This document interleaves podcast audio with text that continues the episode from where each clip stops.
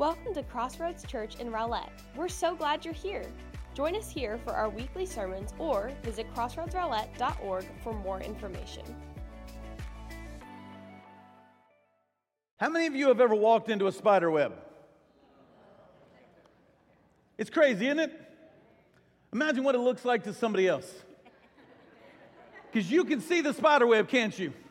Like you see that it's there. I don't know about you guys. I have, I have some fears, and some of my fears are snakes and spiders. In Germany, they did not understand that at all. By the way, Germany was amazing. Our team was amazing. Can we just give them a big hand?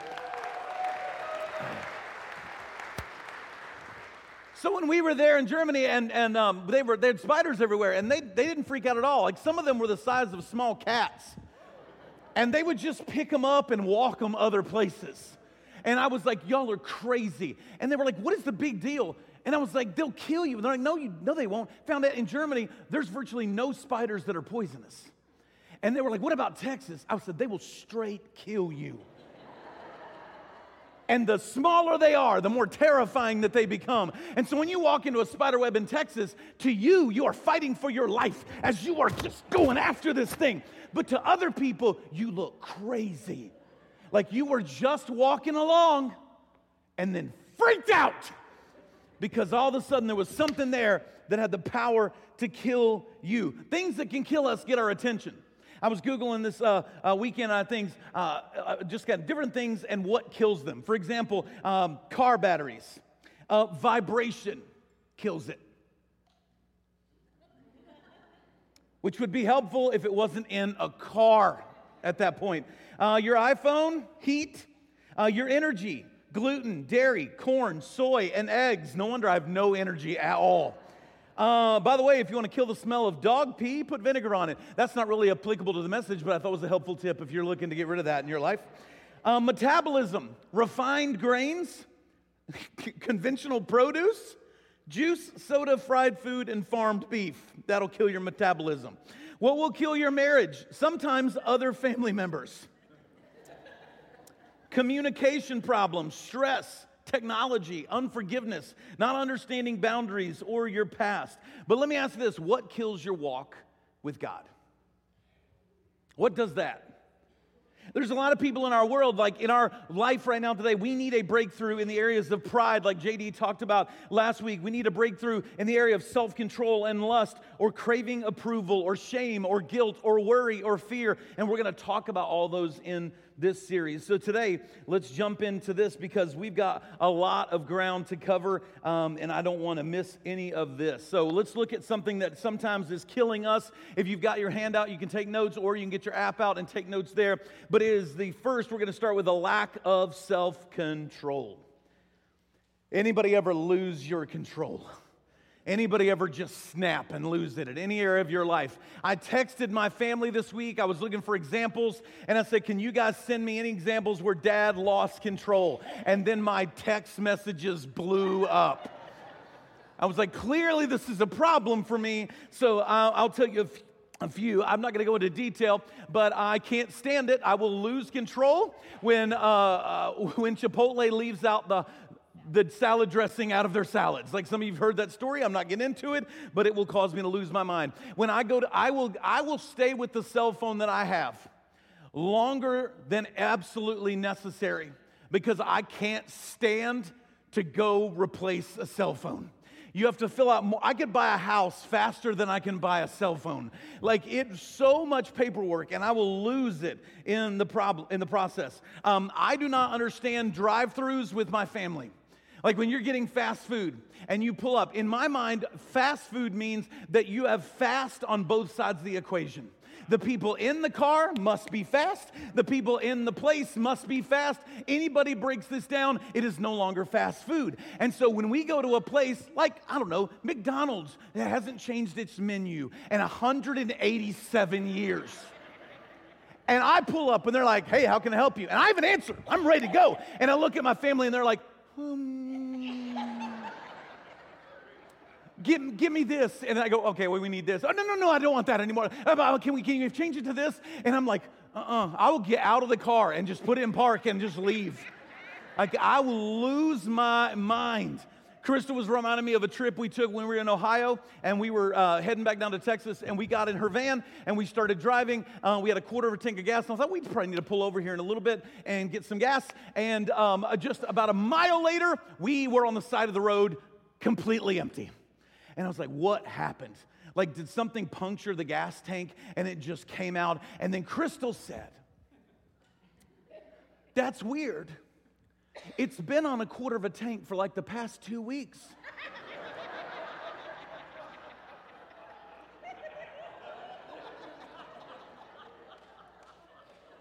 Did, the, did, you think the magical Exxon fairy was coming by and just filling it up? But not too much because we don't want to overbless you. Just a quarter of a tank every day. And we're just going to, it's like manna from heaven just coming in to your gas tank. But I got to get out and walk to a gas station and then purchase a gas can. Oh, man. Apparently, I just need counseling. That's all this is about today. I don't know if anybody else has ever lost control, but if you have, I think you can relate to this. We've lost control. Anybody ever lost control driving? Anybody ever lost control with your words this morning? Okay, there we go. Sorry. Anybody ever lost control with your kids, spouse, what about your desires and your appetites, your passions, and you just overindulged in something that you shouldn't? How, let me ask you, how does that go for you? Probably not real well. Have you ever been in a place where you feel like you got trapped in a mistake, like you've done something over and over again, and now it's on repeat, and it's the only way you can see you, and you think it's the only way anybody else can see you also?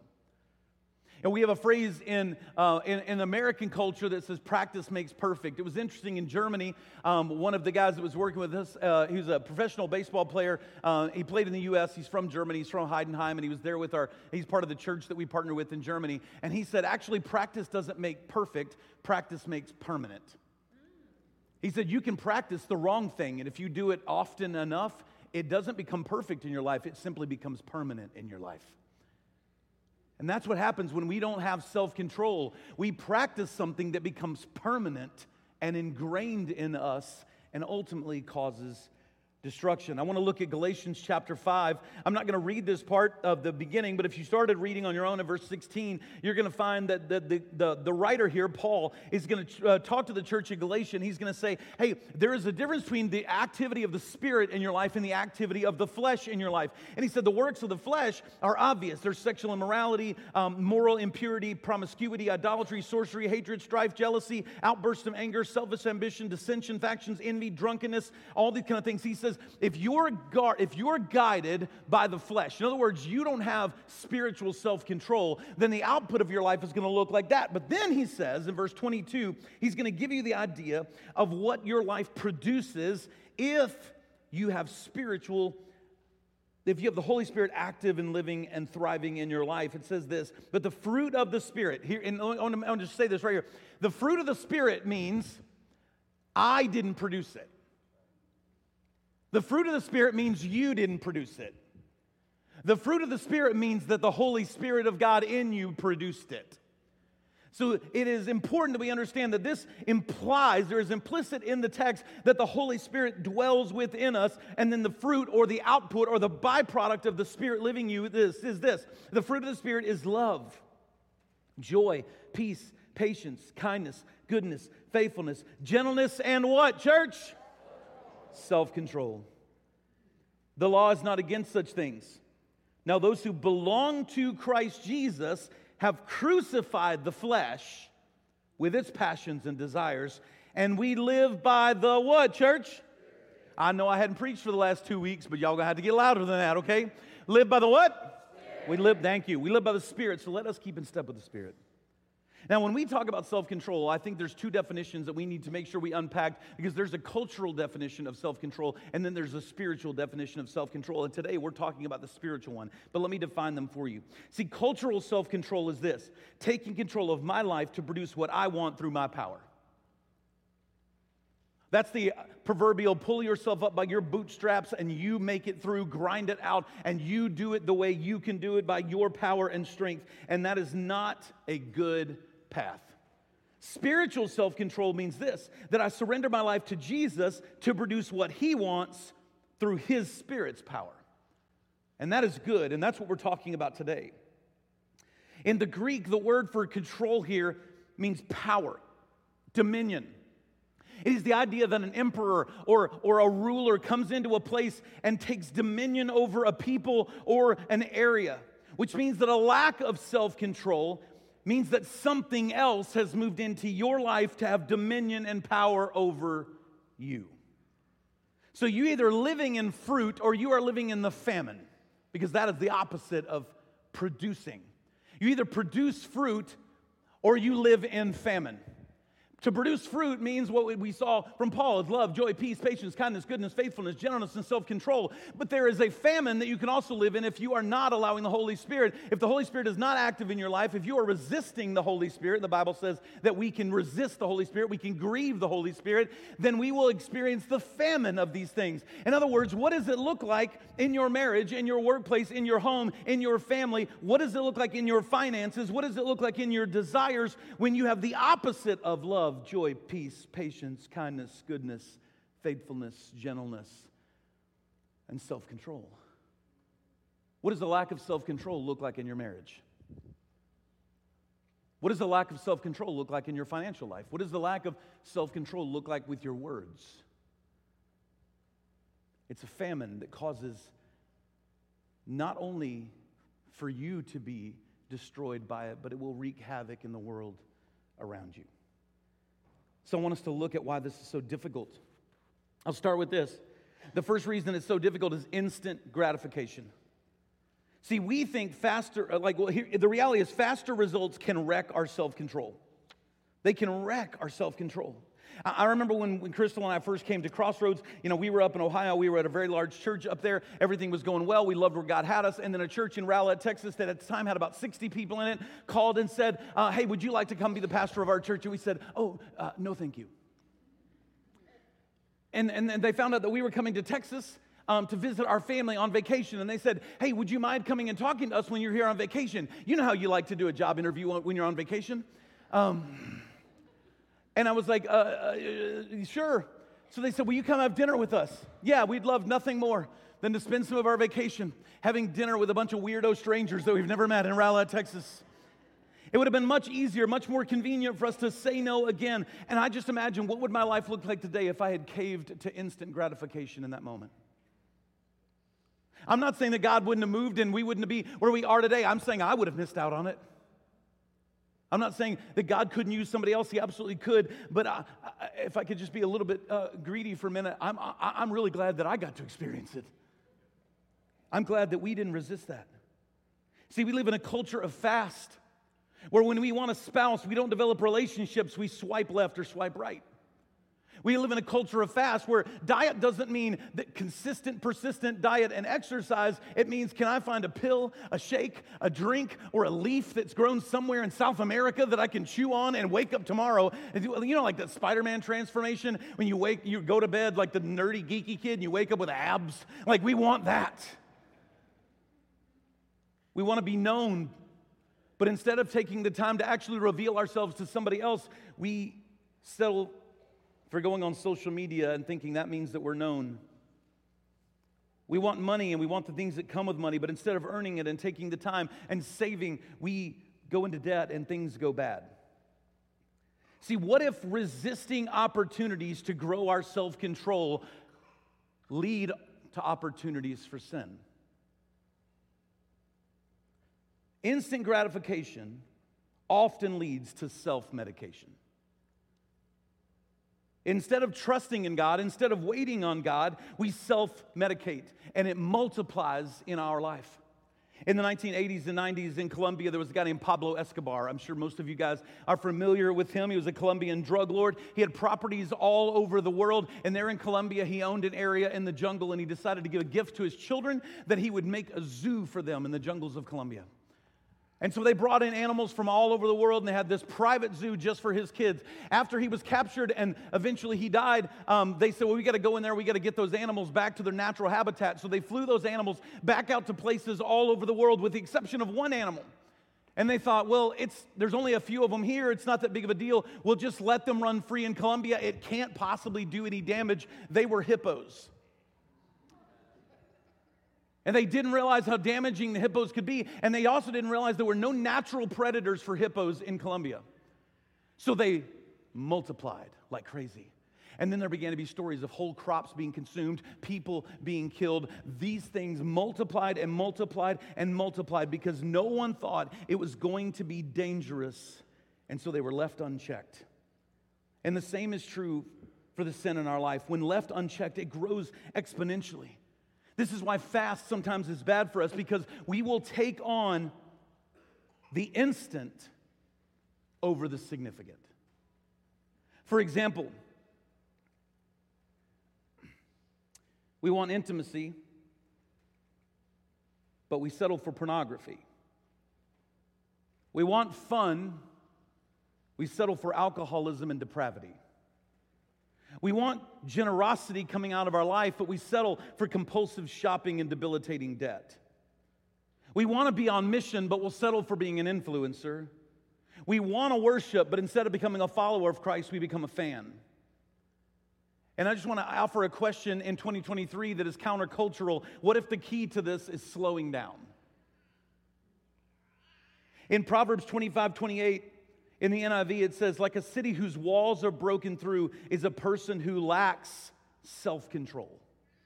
That without the proper barrier, boundaries, without the proper walls, there is no self control, and it allows for sin and Satan to enter into our life and do damage and grow. A second reason this is so difficult is because of, I know this sounds crazy, but independence. Like, what if self control determines the leadership of your life? Uh, when my kids were young, I used to do this thing, usually not around Crystal because she'd freak out. But when your kids are like little, I'm talking toddler age, and they've just begun to be able to stand up, I used to do this. I found a picture of some guy doing it on the internet. First of all, how cool is that? All the dads in here are like straight up trying that when I get home. And all the moms are like, I can't believe. Like, I get it. But here's the deal whether it was that for you or how many of you threw your kids uh, way high into the air, the key to all that was that your children had given up control to your leadership. Self control is a choice of leadership. You either surrendering your life to the leadership of Jesus or you are surrendering your life to the leadership of something or someone else. Now, the world will tell us that independence is a value. And they want to ask you to give control to something or to someone that you trust more than you trust Jesus. And it leads you to often putting your trust in yourself or into self medication. And in the process, we miss out on God's plan for our lives.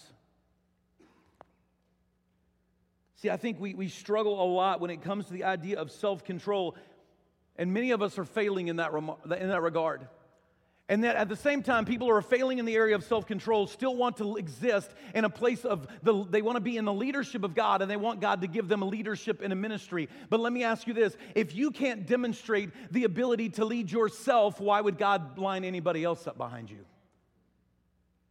Like maybe your ministry isn't where it should be, not because God is unwilling to bless it, but because you're unwilling to obey. Self control is a choice of who's leading. How do we make the move then from self sufficient to God sufficient? See, it's going to be more difficult than we think. It's going to take longer than we think, but this is about saying yes to God's leadership. So let me ask you a, a, question that might sound counterintuitive. What if there's greater freedom from being dependent than being independent? See, we think independence leads to freedom, but what if there's actually greater freedom from being dependent? For example, how many of you have ever had the electricity go out at your house? How many of you guys went through like snowmageddon here like the yeah and like a bunch like all the power went out and then what did we do in north texas? Freaked out! Everybody freaked out. Why? Because we depend on that electricity. It gives us the power and the freedom to do things we could not do without it Dependence on it leads to freedom with it. And the same is true of God. Without God, we are independent, but we are also helpless. With God, we are helped through our dependence on Him. See, I think part of the key to self control is this, and I, and I, I, I just want to try to try to say this as clearly as I can. I think that there's little areas of self control in our life today, small areas that seem insignificant. And, and I think Satan loves to attack that point in our life. Satan loves to attack these small moments, whether it's becoming healthy, making good decisions financially, or whatever, because he knows that if we take one small step in the right direction, then we're more likely to take another step in the right direction. And then another step in the right direction, leaning into the leadership of God. And he also knows that if he can get us to take one small step in the wrong direction, does it become easier to take another step in the wrong direction? Absolutely, it does. See, Satan wants to stop small steps of progress. And what self control is, is an early warning sign that you are headed in a wrong direction and that you are not operating under the leadership of God. And so you go, I don't want to ever end up in this place where I'm having an affair on my spouse. If I can learn to demonstrate self control when it comes to what I look at on my phone here, I can more likely avoid ever getting here. You understand what I'm saying, church? See, self control has an enormous ability to lead us either towards progress or pain, depending on who we are following.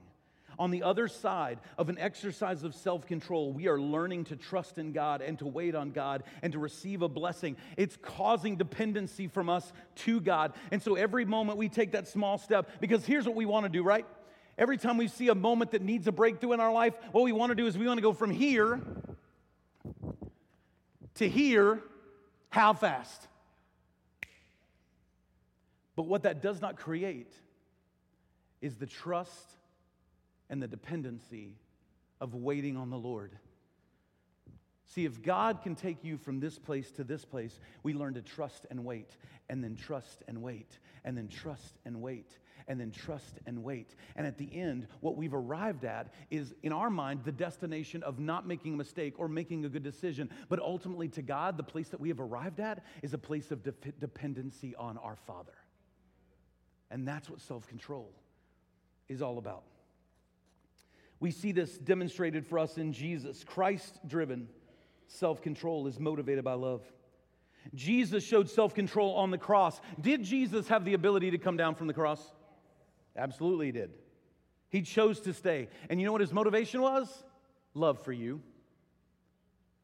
What kept him on the cross was not an inability to come off of it. What kept him on the cross was his love for you. It was his understanding of what your life can do if you surrender it to him.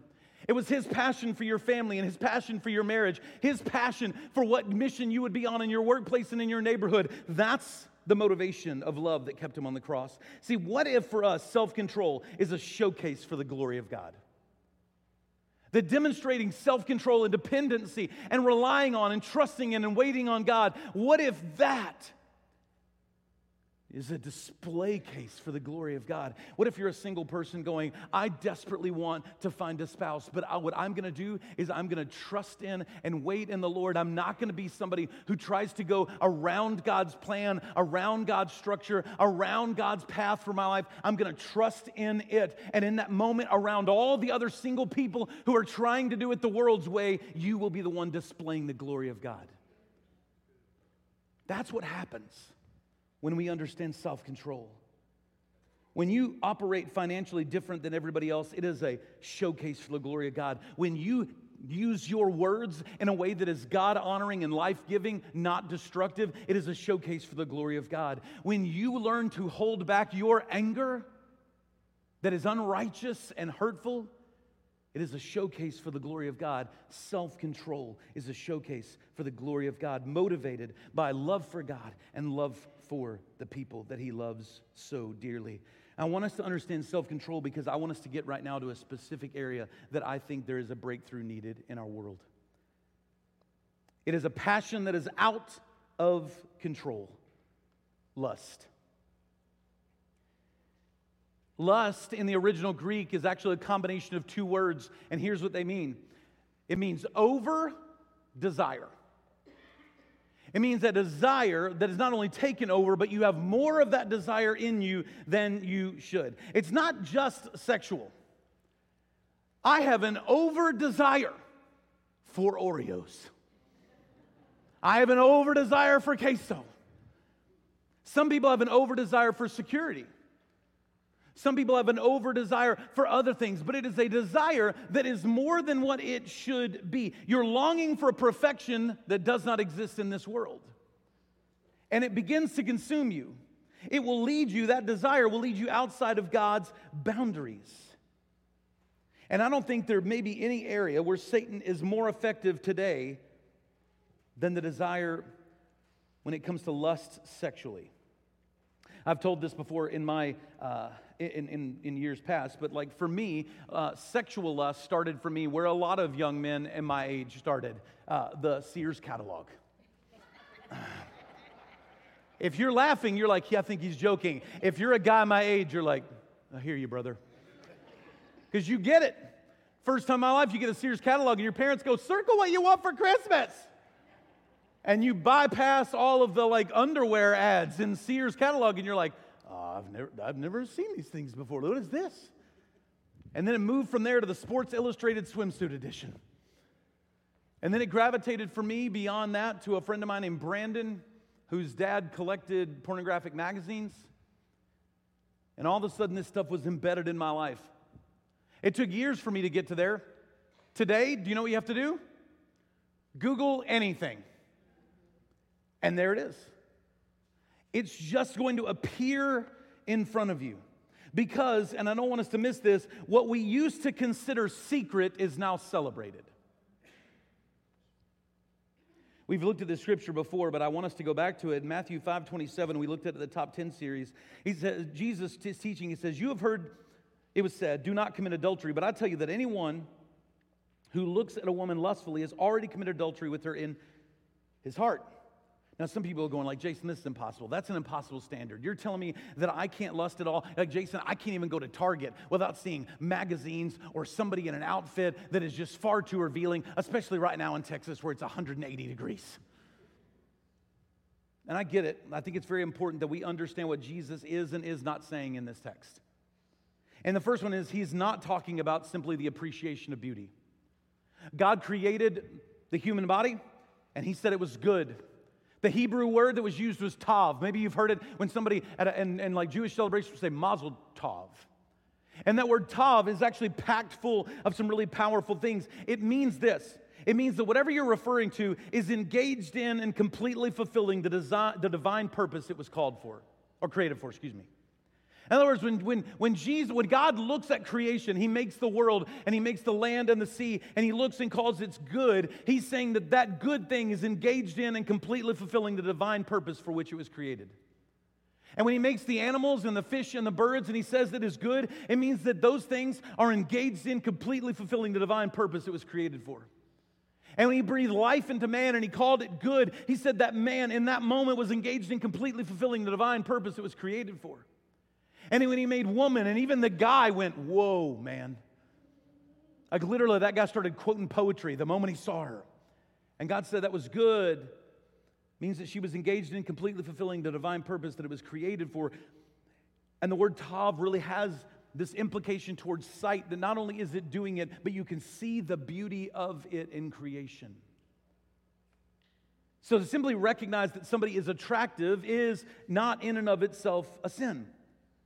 And he's also not talking about the momentary response. He's not talking about the neurological response, almost against your will. When somebody may be attractive to you, walks by, and you go, oh, they're very, they're very attractive. Uh, he's not talking about that. You cannot control your temptation, you can influence, influence it. Martin Luther the old pastor, he, he said it this way in his quote. He said, We should not make the bolstering of Jesus' teaching too tight here, as if anyone who merely is tempted to look at another with lust is eternally damned. I cannot keep a bird from flying over my head. I can keep it from making a nest in my hair and biting my nose off. So, what he's saying is simply to notice somebody, that's a bird flying overhead, and you go, Oh, that was very attractive. That is not lust. To undress with your eyes and to imagine with your mind means that you've begun to let it nest in your hair and bite your nose off, and that is lust and it is sin and it is wrong. It is not the first glance that is the problem, it's what you do with it. See, on this issue, culture will collide with Jesus' teaching like it usually does. On one end of the spectrum, in our culture, what we have is a failed cultural experiment where we have put sexuality at the center of everything of life.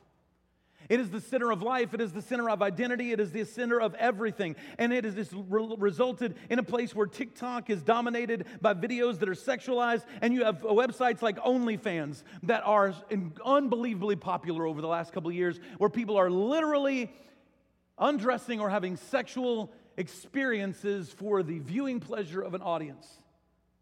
There are 2.1 million creators that are contributing content to OnlyFans today. 2.1 million people undressing and experiencing sexual activity for other people's pleasure. There are 210 million users of that website. Now, a lot of young people go into that go, Well, I can do this because I can make good money doing this and I can't get paid well doing anything else. It's a lie. Do you know what the average content provider for OnlyFans makes in a month? $180. Are there outliers making millions? Sure. But it's a lie. It's a lie that Satan has brought into our life to get us to dive full on into this. We live in a culture that says expressing sexual desire won't kill us, but instead it convinces us that repressing it will. The heart, what's the what, what the heart wants after all? And that sounds great to a lot of people until you're the one being betrayed, cheated on, or left behind. There are so many people in just this room that have been wounded and impacted by somebody else's lust. And you know what it feels like. On the other end of the spectrum, spectrum in the Christian world, we get into this other extreme that is also not helpful.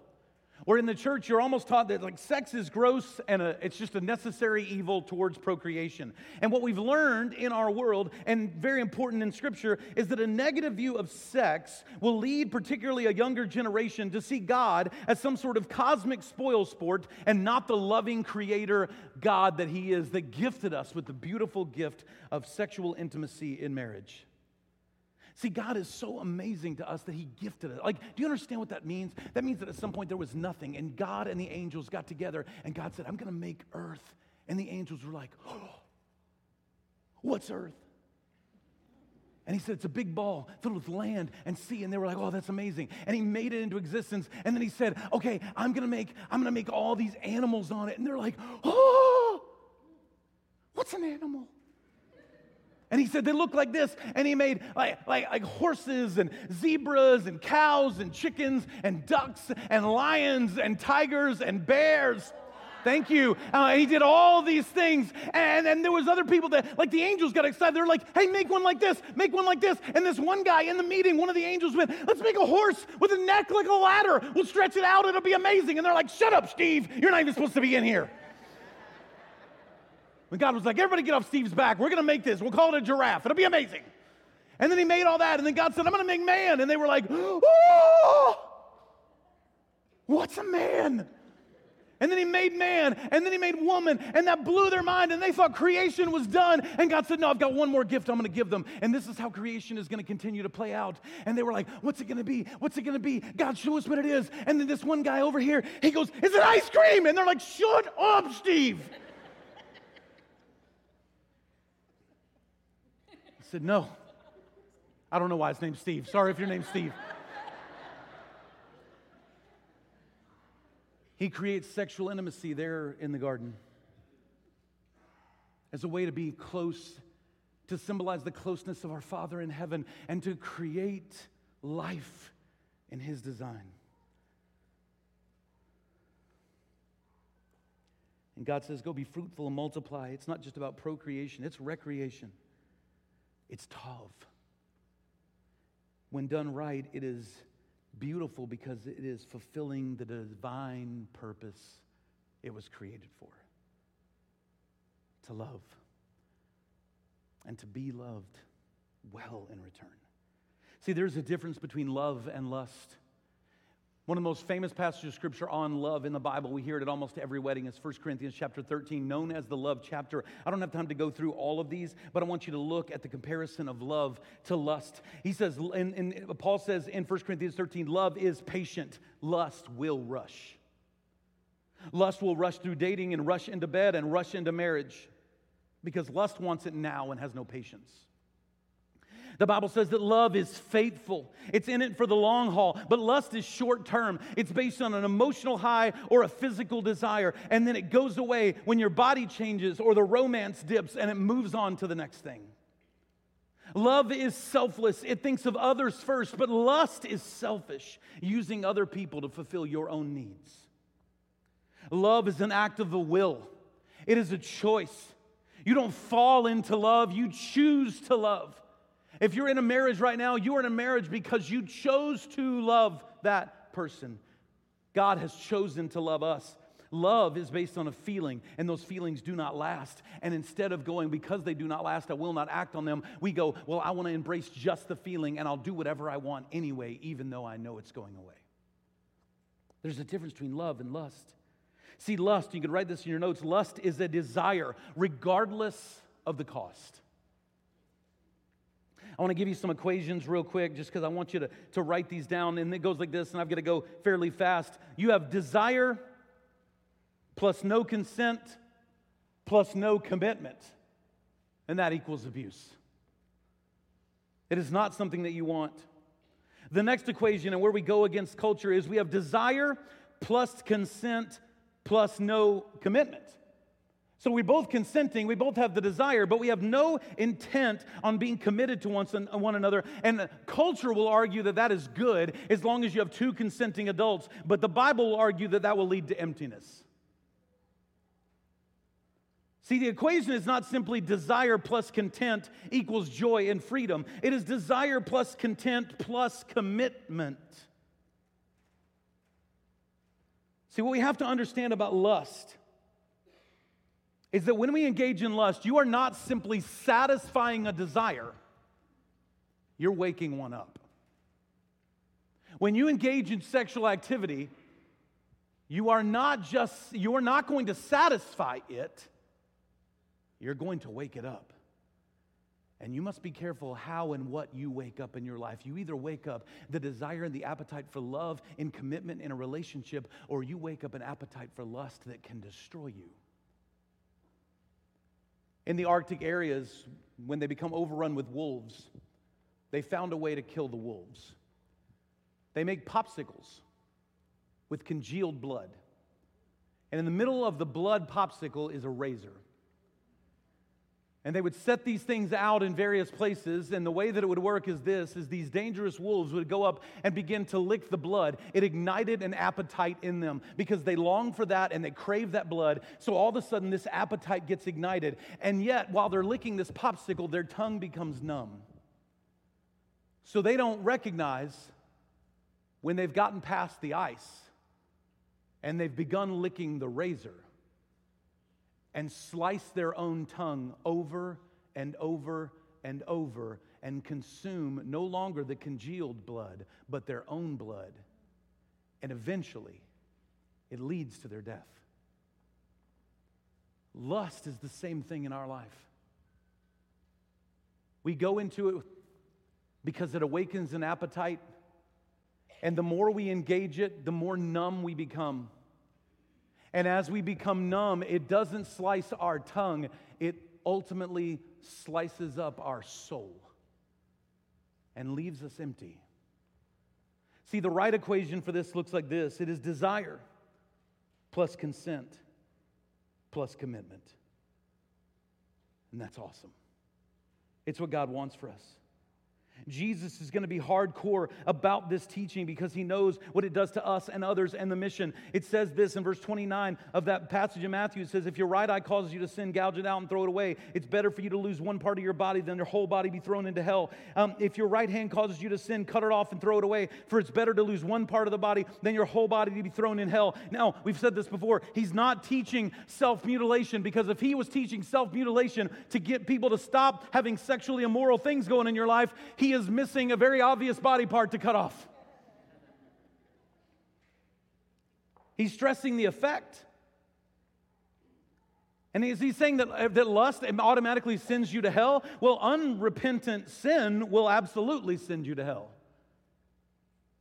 But what he's actually saying, the word for hell here is the word in their culture that was the, the word Gehenna. And the word Gehenna was this place outside of the city where they had bodies and, and, and like carcasses of animals and the most horrible things you can imagine. They were burned up out there after they had died. And it always had this smell and fire that was burning. And so there's a reality where he is telling us that unrepentant sin and a life not surrendered to God will send you to hell. But also, even if you are saved, if you do not live obedient to Christ, you might feel like your life is a garbage dump because you are lacking obedience to Him.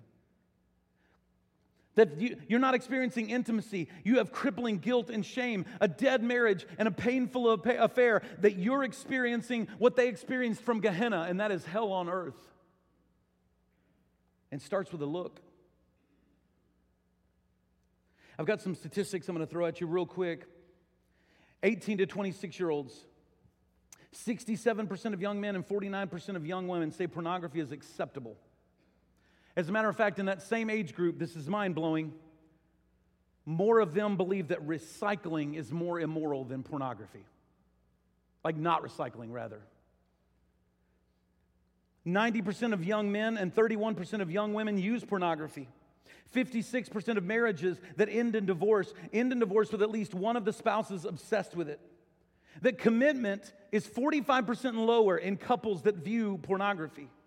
And don't, don't miss this, church, pornography is the third most common form of human trafficking.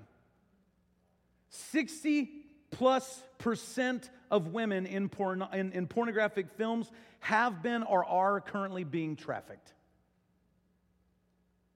There are 28,258 people watching pornography every single second. Pornography is rewiring our brains. It gives us a hit of dopamine that makes us excited to go back to it. It trains us not to see people with hopes and dreams and souls. They're objects for our pleasure. See, I don't want you to miss this. The primary problem with pornography is the not is not that it shows too much of a woman. The primary problem with pornography is not that it shows too much of a man. The primary problem of pornography is that it shows too little of both. You don't see people with families. You don't see people with hopes and dreams and desires. You don't see people with a soul. You don't see a lost person desperately needing Jesus. See, the primary problem with pornography is not that it shows too much, it shows far too little. Now, as I say this message, I don't want you to think that you have to do this and try to check a box to be good to earn your salvation. You are saved by grace through faith. What i am talking about is this is that when you become a believer we should take our apprenticeship to jesus seriously. And that means loving our neighbor which means not even being willing to hurt them with a look because Jesus doesn't want just our external behaviors. He doesn't just want us to not get caught. He wants to heal us from the inside out. So I just have a question for you this morning. Are you ready for a breakthrough in this area of your life? There's some questions I want you to ask. Like, what if, what if I've already messed up? Jason, what if right now I'm smack dab in the middle of a messy divorce and this is the reason? Uh, oh, what if right now I'm in the grips of sexual sin? Or maybe, maybe you're on the other side of this. What if you're the victim of somebody else's lust? Maybe right now you're dealing with abuse or rape or an affair. And I, am I'm just telling you, talk to those people who feel victimized today. Let us help. We have opportunities for you here. If you're a person wounded by these things, we have counselors. We have professional counselors we send people to. We have a counseling team um, here at Crossroads. We have Regen that you've heard testimonies from, and we can send you in there. We would love to help you get connected to things that can help and heal and restore because the resurrection power of Jesus Christ is alive and well for you today. Come on.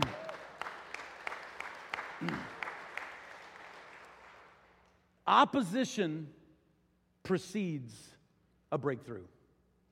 Whether you're the sinner committing it or you're the victim having it done to you, I want us to understand that a breakthrough is a military concept.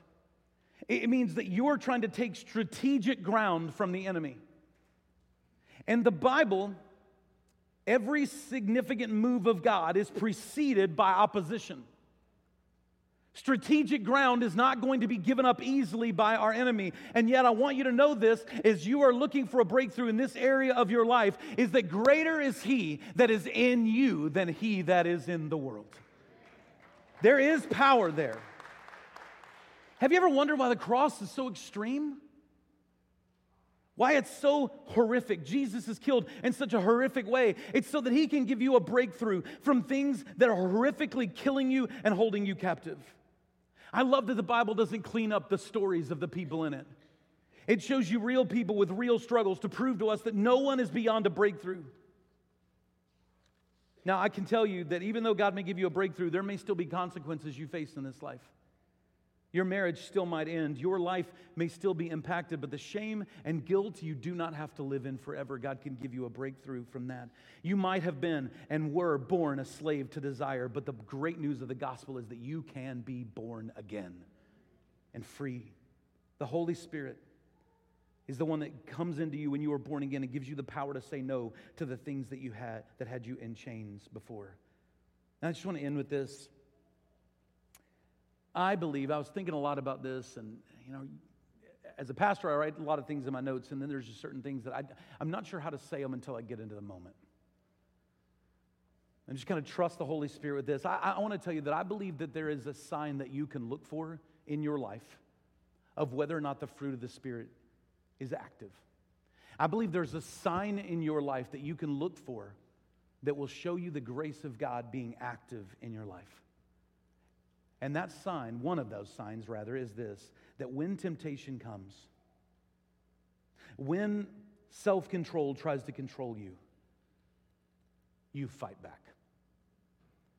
You don't sit passively. When you look at sin and temptation in Scripture, it talks about resistance, it talks about fleeing, it talks about activity that we take on that you will begin to be a fighter, that you will take ground by the power of the Holy Spirit. You will pray against those things, and you will find community that you are willing to be vulnerable with, and you'll get other people standing shoulder by shoulder with you that are fighting against this thing. See, Satan wants to say to you, you'll never be free. And yet, if you read all through the Gospels, do you know what you will never find when Jesus encounters a person of sexual sin?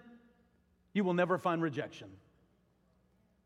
You will find a God who is willing to free and to liberate those captives. The woman at the well, the woman caught in adultery. He looks and says, Who do you who condemns you? And they say, No one, Lord. And he says, Neither do I condemn you. But then he says, Get up, fight, go and sin no more. And he transforms the broken. There's a thing called kintsugi, it's Japanese art some of you may have seen it before. It's pottery that they either intentionally or they often find broken and they put it together using gold. It's a beautiful piece of art, and they love it because they, they believe this. They believe that there is an incredible power of beauty that comes from brokenness. Can you just, I, I know we're going longer than even my normal. Last year I had to preach in two different languages. It was slow, okay? So I saved some extra stuff for you guys. But if you're going, man, I feel like I'm in that broken, shattered place, can I just get you to do me a favor? Just look around you for a minute. And don't do the churchy thing. I mean, literally look around. Because it's going to tell you something about every one of the lives around you. Is they're broken too.